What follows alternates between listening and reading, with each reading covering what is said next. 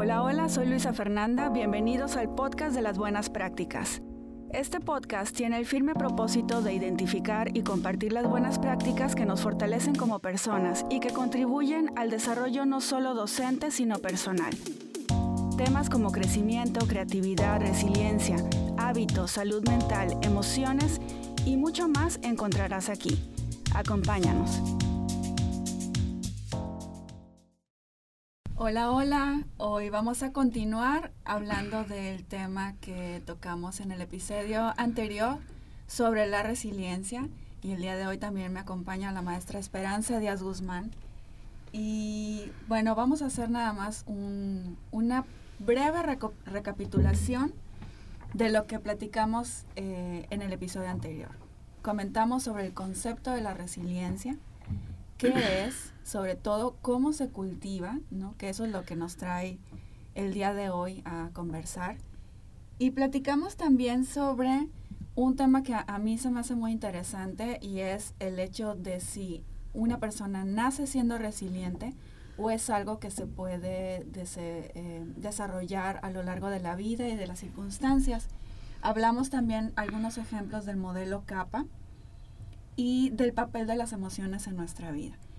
Pero lo que quisiera que profundizáramos el día de hoy son ejemplos muy del cotidiano sobre cómo es que podemos cultivar la resiliencia en nuestra vida. Y para cerrar el, episodio anterior comentamos un ejemplo de que es el de las dietas. Entonces, me parece que vale la pena que, que ahondemos un poquito más y que veamos en, cómo nos podemos identificar con estos ejemplos. Perita, ¿a qué nos referimos con cultivar resiliencia a través de un, un régimen alimenticio? Ok. Hola, ¿qué tal? ¿Cómo están todos? Bueno, pues continuando con lo que platicábamos, ¿no? De, de, la resiliencia y sus ejemplos, ¿verdad? Este, hay algo aquí bien importante que tenemos que destacar, por ejemplo, que eh, también se entiende de repente en la vida cotidiana, ¿no? Los ejemplos que podemos encontrar están pues relacionados con el confrontarse mucho con la frustración, con el hecho de que cada vez estamos menos este, habituados a esperar, a establecer planes a largo plazo porque no podemos tolerar mucho la frustración. Estamos acostumbrados ya o nos estamos acostumbrando a la gratificación inmediata y como te platicaba yo, este, Luisa, eso es algo que a mí me hace mucho ruido, ¿verdad? Porque pues es algo de estas nuevas generaciones y aunque pareciera que es de las nuevas generaciones, también las viejas generaciones, no tanto, ¿verdad? Pero sí, estamos igual, estamos incluidos. Entonces de repente hay como esta tendencia, ¿no? Y en este ejemplo, ¿verdad? Que dimos de las dietas, suele darse mucho eso, ¿sí? O sea, de repente queremos ya estar súper delgaditos a la semana, ¿no? Ay, pues que me dijo la, la, nutrióloga o el nutriólogo que tengo en una semana que bajar, eh, que posiblemente baje unos 3 kilos, ¿no? Y si no lo logro, este, me frustro y no, exacto, y tiras la toalla porque no puedes lidiar con la frustración. ¿Qué significa esto? Fíjate, eh, entonces, y ahorita lo vamos a relacionar con la resiliencia, pues significa que cuando nosotros buscamos eso, estamos evitando confrontar esa frustración. Esa frustración a lo mejor tiene algo que decirnos. La frustración o el enfrentarnos a ella se puede lograr a través del autoconocimiento de nosotros mismos, o sea, qué necesidades tenemos. Y de lo que platicamos, ¿te acuerdas de la autorregulación emocional? Entonces, cuando la persona no puede lidiar con esa frustración y deja tú que no pueda, sino más bien que le evite, ¿sí? Este, pues va a buscar conductas de evitación. Y bueno, algunas de esas conductas es precisamente buscar esta gratificación. Obviamente se siente padre, sí, está recibiendo un reforzador, ¿no? Em, este constante, ¿no? A un premio, ¿no? O, o, lo que necesitamos de forma inmediata. Y eso es tentador. ¿Sí me explico? Entonces sí tiene mucho que ver la resiliencia, porque acuérdate que platicábamos de que era una habilidad que se puede desarrollar, que está relacionada con el autoconocernos y a través del autoconocimiento el autorregularnos. Y la frustración que es, pues es un cúmulo de emociones, tristeza, enojo, ¿sí? O sea, es algo que tenemos que atender. Yo coincido muchísimo en esta parte de estamos incluso acostumbrados nosotros como adultos decir que eh, las nuevas generaciones casi no tienen tolerancia a la frustración, pero también nosotros estamos incluidos en esa, en, en ese, pues en ese movimiento, no sé cómo llamarlo, porque creo que sí alcanzamos a mencionar en la ocasión anterior que por ejemplo, tenemos el teléfono en la mano todo el tiempo y en lugar de pasar un tiempo con nosotros mismos, por ejemplo, estamos en un consultorio médico, sabemos que vamos a pasar un rato importante esperando. Así es. O en cualquier otro lado, ¿no? Lavando el carro. No podemos eh, pasar ese rato sin contemplar el teléfono varias veces, ¿no? o, o, de plano no soltarlo. Y aunque a nosotros nos llama la atención ese mismo comportamiento de las nuevas generaciones, pues sí tendremos que analizarnos también y darnos cuenta que también estamos así. Mencionábamos que el, el mundo actualmente está como diseñado para sacarnos de quicio, pero en realidad es que poco a poco hemos contribuido todos en mucha o en gran medida para, para dejar de, de enfrentar esta frustración. Y, y bueno, el ejemplo que, que pones de, de, las dietas o de un régimen alimenticio, creo que el ejemplo está ahí, o sea, ahora lo vemos como una dieta, cuando en realidad tendría que ser un, un, sistema alimenticio sano, o sea, no, no verlo como algo que estás haciendo de manera extraordinaria para bajar de peso y lograr un resultado evidente, ¿no? Es esa gratificación. Pero como no vemos los resultados porque no es el estilo de vida que seguimos malamente, no vemos los resultados rápidamente y entonces queremos abandonar, o sea, tirar la toalla y entonces eh, volvemos a hábitos que bueno, no, sí, hábitos malos que se se tornan como el, mayor porcentaje, el mayor porcentaje de tus hábitos en, en tu día, ¿no? Y en tu, en tu estilo de vida. Como cuando dices, necesito tomarme una coca porque tengo sed. Ah. ¿Necesitas tomar? o sea, tienes sed, pues hay agua. ¿Te acuerdas que platicábamos, no? Quiero una coca porque no, tengo sed de coca, o como dicen, ¿verdad? Algunas personas, tengo sed de la mala, y tú dices, yo en inocencia, ¿qué es eso? Ah, ya me explicaron. y yo creo que la audiencia sabe de qué hablo. En, alguna ocasión escuché a un tip como para fomentar resiliencia en uno mismo, a que te vuelvas menos dependiente de pues la menor cantidad de cosas. Y el ejemplo que ponían se me hacía así como, bueno, no todo el mundo a lo mejor lo puede vivir, pero imagínate una persona que invitan a un día de camping o pasar la noche en, campamento y entonces eso implica que probablemente se va a tomar el café de su mañana en un café soluble, a lo mejor no sin su lechita de almendras o no sé, a, mí que me gusta con leche carnation, sí me sabe diferente, pero el chiste es que no pasa nada, o sea, que si tú no eres dependiente a más y más cosas, como por ejemplo las personas que no saben viajar ligero y que no, a mí me gusta llevar mi crema de tamaño normal, o sea, no me gustan los botecitos chiquitos porque pues aunque van a ser cinco días nada más de viaje, pues no, no la paso bien o o no puedo viajar este, sin llevar mi almohada y vas a ir cargando con tu almohada. O sea, como que todas esas cosas que te hacen dependiente, Así es. te privan, incluso hasta de decir, mejor no, o sea, declinas la invitación con tal de no incomodarte. Claro, no, y sin duda, sin duda la resiliencia nos hace menos rígidos, tienes toda la razón, o sea, nos hace más flexibles. Fíjate, una persona que es muy rígida consigo mismo va a ser súper difícil que sea flexible con los demás. Sí, o sea, no puedes ser flexible contigo mismo, no puedes ser flexible con los demás. ¿Y cómo logro esa flexibilidad de esa? Porque no se trata nada más, porque hay gente que dice, no, es que lo, no se trata de dejar las cosas a medias.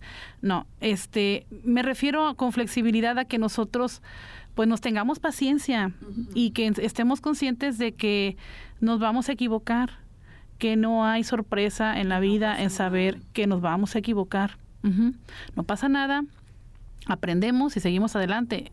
Hay gente que ya mayor que te dice, ah, es que ya mis 60 años, ya que voy a, que me van a enseñar o que voy a aprender. No, todos los días aprendes algo y aparte, como desde yo les había dicho en otros podcasts, este, eh, cada día estás viviendo una etapa diferente en tu vida. Entonces, sí, sí, yo por ejemplo también quería traer a colación esto de la resiliencia, porque por ejemplo, ¿cómo nos reponemos de las adversidades? ¿Te acuerdas que platicábamos que era a través del autoconocimiento y que tú reflexiones sobre tus emociones y tus recursos psicológicos? ¿Te acuerdas que yo lo mencionaba? Entonces, yo tengo recursos psicológicos de tipo este cognitivos, de tipo emocional. ¿Cómo soy? cómo se me voy a conocer y a partir de ahí me voy a hacer fuerte para enfrentar. Entonces, si volvemos al ejemplo de las dietas, como tú bien decías hace ratito, ¿qué estoy pensando cuando voy a... la palabra dieta, ¿qué me representa? Ajá, es que ya es una, como una connotación muy diferente de lo que realmente debería de ser. Así es. Entonces, es de ahí podemos empezar. O sea, ese paso que nos plantea esta habilidad de la resiliencia es clave. Me voy a autoconocer, entonces, a ver, eh, parte del, del, autoconocimiento son mis recursos cognitivos, es decir, qué estoy pensando sobre mi realidad. Sí, en el, episodio anterior comentábamos sobre eh, el hecho de la flexibilidad y creo que como muy bien dicen, lo que es rígido se rompe y lo que es flexible se adapta, se, adapta. se moldea y de eso se trata, de adaptarnos a cualquier circunstancia. Así es. Bueno, hay otro ejemplo que eh, cuando yo lo leí, e, esto lo, leí de una psicóloga ecuatoriana que se llama Alejandra Freile. Es bien jovencita, pero como me encanta leer lo, que escribe y también tiene un podcast muy interesante. Em, decía que para poder cultivar la resiliencia habría que trabajar en la tolerancia a la frustración y que una manera era a través del ejercicio y no solamente por el beneficio, el multibeneficio eh, en muchas dimensiones que le hace bien a una persona en practicar una actividad física, sino que en el momento, o sea, durante el proceso, eh, tendieras a incomodarte un poco más. Finalmente, quienes hacen ejercicio de manera disciplinada y regularmente, saben que es un momento que no se repite en todo el día.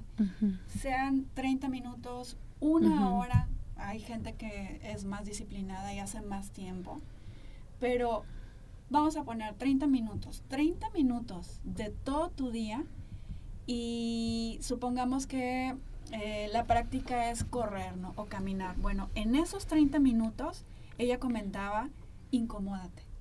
Incomódate un poquito más. Si ayer caminaste 30 minutos a una cierta velocidad, bueno, trata que al día siguiente o en tu siguiente práctica, esos 30 minutos los hagas en un menor tiempo. ¿no? Y, o que sudes un poquito más, que te cueste tantito más, o variar, alternar los rangos de movimiento, los rangos de velocidad, de manera tal que el corazón, eh, o sea, que tu cuerpo se salga de la zona de confort y que ese momentito en donde tú te estás incomodando, estás al mismo tiempo eh, ejercitando en tu personalidad y en tus recursos personales la tolerancia a la frustración. Se me hizo tan interesante porque es algo que todos tenemos en la mano, o sea, todos lo podemos hacer. Sí, es que es parte de lo que hemos comentado, o sea, hay que ejercitarnos mentalmente, ¿no? Psicológicamente. Tienes toda la razón. Entonces, sí, sí, este, esto de, la de tolerar la frustración viene a colación con lo que te platicaba ahorita sobre la recompensa inmediata. O sea, no nos gusta incomodarnos. Y, por ejemplo, volviendo a ese aspecto, también tendríamos que pensar como parte de una reflexión, ¿no? De nuestros propios recursos. ¿Qué es lo que siento? ¿Qué me mueve a no incomodarme? O sea, ¿por qué no puedo estar ahí tantito? Ajá. ¿Sí me explico? ¿Por qué evadimos la respuesta? ¿Por qué lo evadimos? Y sí, hay una connotación de, pues posiblemente de alguna situación angustiosa, ansiosa. Por ejemplo, cuando estamos en el estrés, ¿no? Y de repente, no sé, se te descompone el coche, ¿no? No puedes trasladarte más que en Uber. O a lo mejor ya ni en Uber, en el transporte colectivo. Y ay, o sea, no, no, prefiero, ¿verdad? Este, no sé, pedir prestado para pedir taxi, porque ¿por qué voy a andar a pie? Sí, o sea, no, no toleras esa. Pero porque tú ya traes este bagaje de, de, de frustraciones laborales, posiblemente un estrés, que te está costando trabajo tal vez manejarlo, autorregularte en ese aspecto, y entonces tiendes mucho a esa autorrecompensa, ¿no? Sí, postergar la incomodidad. Y entonces sí es, es, importante que sí, yo sí insisto mucho, ¿no? En la autorreflexión continua, como el camino para enfrentar esa frustración. Eh, es bueno enfrentarla, inclusive es sano, por ejemplo, porque muchas veces como papás también no nos gusta ver que nuestros hijos se confronten con la frustración y hacemos mal en hacer eso, porque es que pobrecito, no, o sea, yo, lo veo mucho de que no tenemos coche, a él sí le pago el Uber, yo a pie, no importa, no, pero... mi hijo no. No, pues que camine contigo, ni modo, o sea, tiene que aprender, no pasa nada. Sí, no pasa nada. No se trata de la tortura, ¿no? Eh, tampoco lo confundamos porque luego a lo mejor este el sadismo nos gana, no, no, no. se trata de aguantar tantito, porque eso nos va a ayudar también este hacer planes a largo plazo y considerar la posibilidad de que no salgan como lo estábamos esperando. Finalmente de eso se trata la vida, de momentos que son buenos y de momentos que son incómodos y uno quisiera evitar en la medida de las posibilidades y si se trata de un hijo pues más. Más.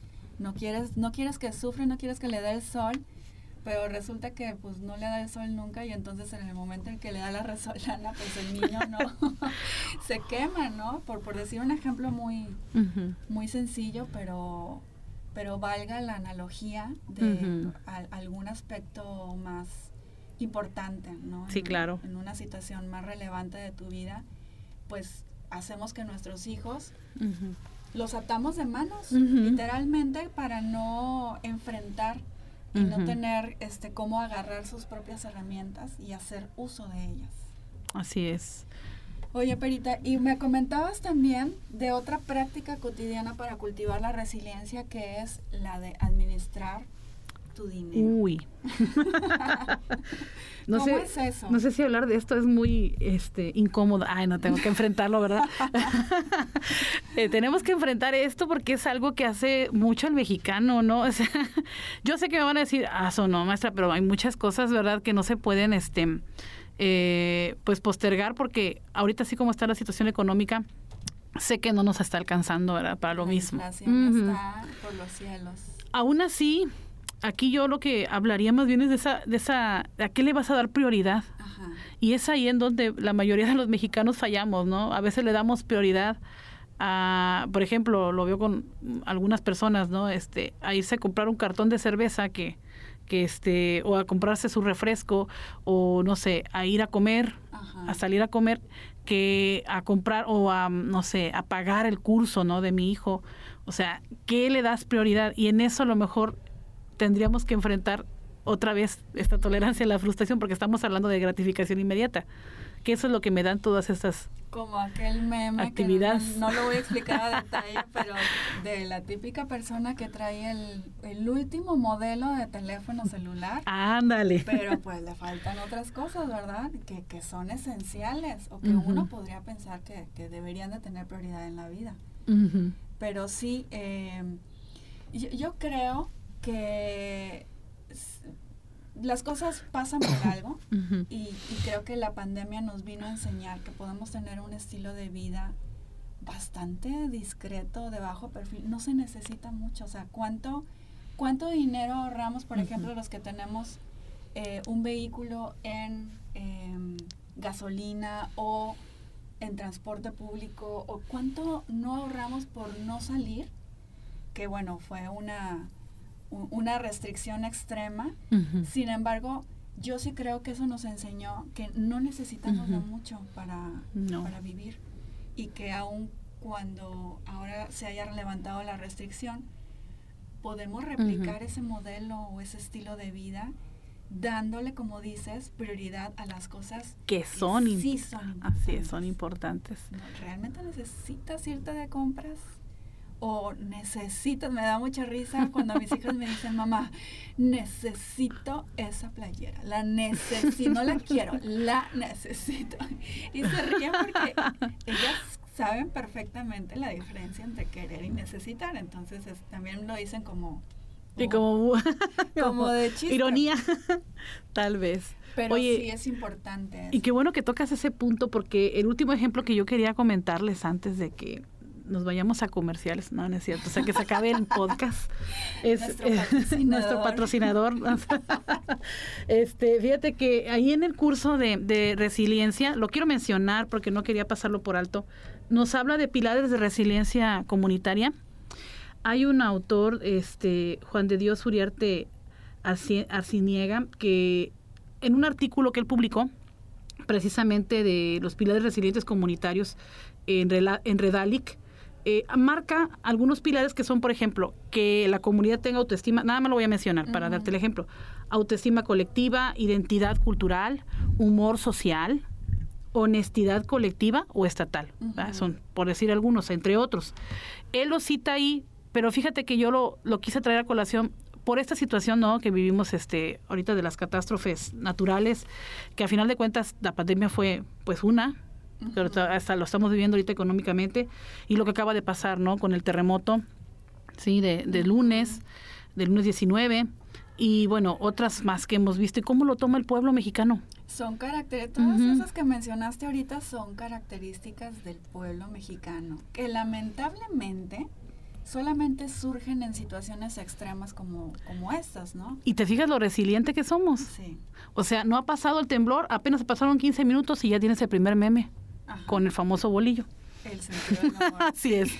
El humor, sí me explico. Es maravilloso. así somos. Maravilloso. Eh, en alguna ocasión escuchaba que la comedia, por eso hay países como Estados Unidos que tienen un culto a la comedia, porque eh, es como un arquetipo. Así es. El, hecho de, ser el bufón o de tener esta em, habilidad para hacer reír a la gente es un don.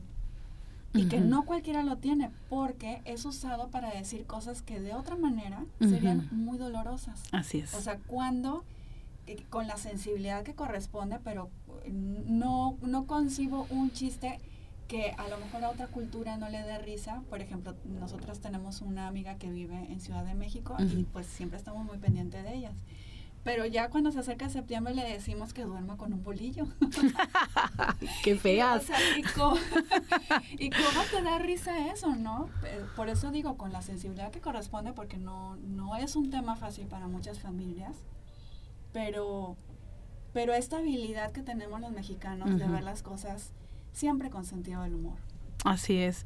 Entonces, somos un pueblo resiliente, digo, por si a lo mejor nuestra audiencia dudaba de que no puede lograr esta habilidad, es que ya lo traemos. ¿Sí me explico? Sí, nos, a lo mejor nos faltará un poco de honestidad colectiva, si quieren, pero pues es un proceso, acuérdense que esto es un proceso y que podemos, no estamos todavía es tiempo de desarrollarlo, pero tenemos excelentes recursos como pueblo para salir adelante lo hemos demostrado la solidaridad este eh, en estas en estas crisis como hemos visto que que todos nos ayudamos o sea ¿Sí me explico? Sí, hay humor y lo que quieras, pero también hay ayuda. Por si nada más hubiera humor, pues yo diría, híjole, pues una burla. Sí. Pero no, también hay una ayuda, hay, hay, hay actos solidarios, ¿sí? Y que demuestran respeto por el otro. Entonces, sí tenemos madera para ser resilientes. Entonces, hay que empoderarnos, hay que, hay que autoconocernos y hay que no dejar a un lado esta lucha por, por ser cada vez mejores. Y bueno, yo con eso te concluyo, ¿no? Yo creo que es, un buen pensamiento, ¿no? Me acordé ahorita con, con esto que decías, estoy participando en un proyecto COI con un grupo colombiano y es una, pues es una cultura muy parecida a la nuestra. Entonces yo reflexionaba con el equipo de internacional sobre la actividad rompehielos porque lo que había visto eran actividades que ponían de manifiesto la diferencia entre las culturas participantes.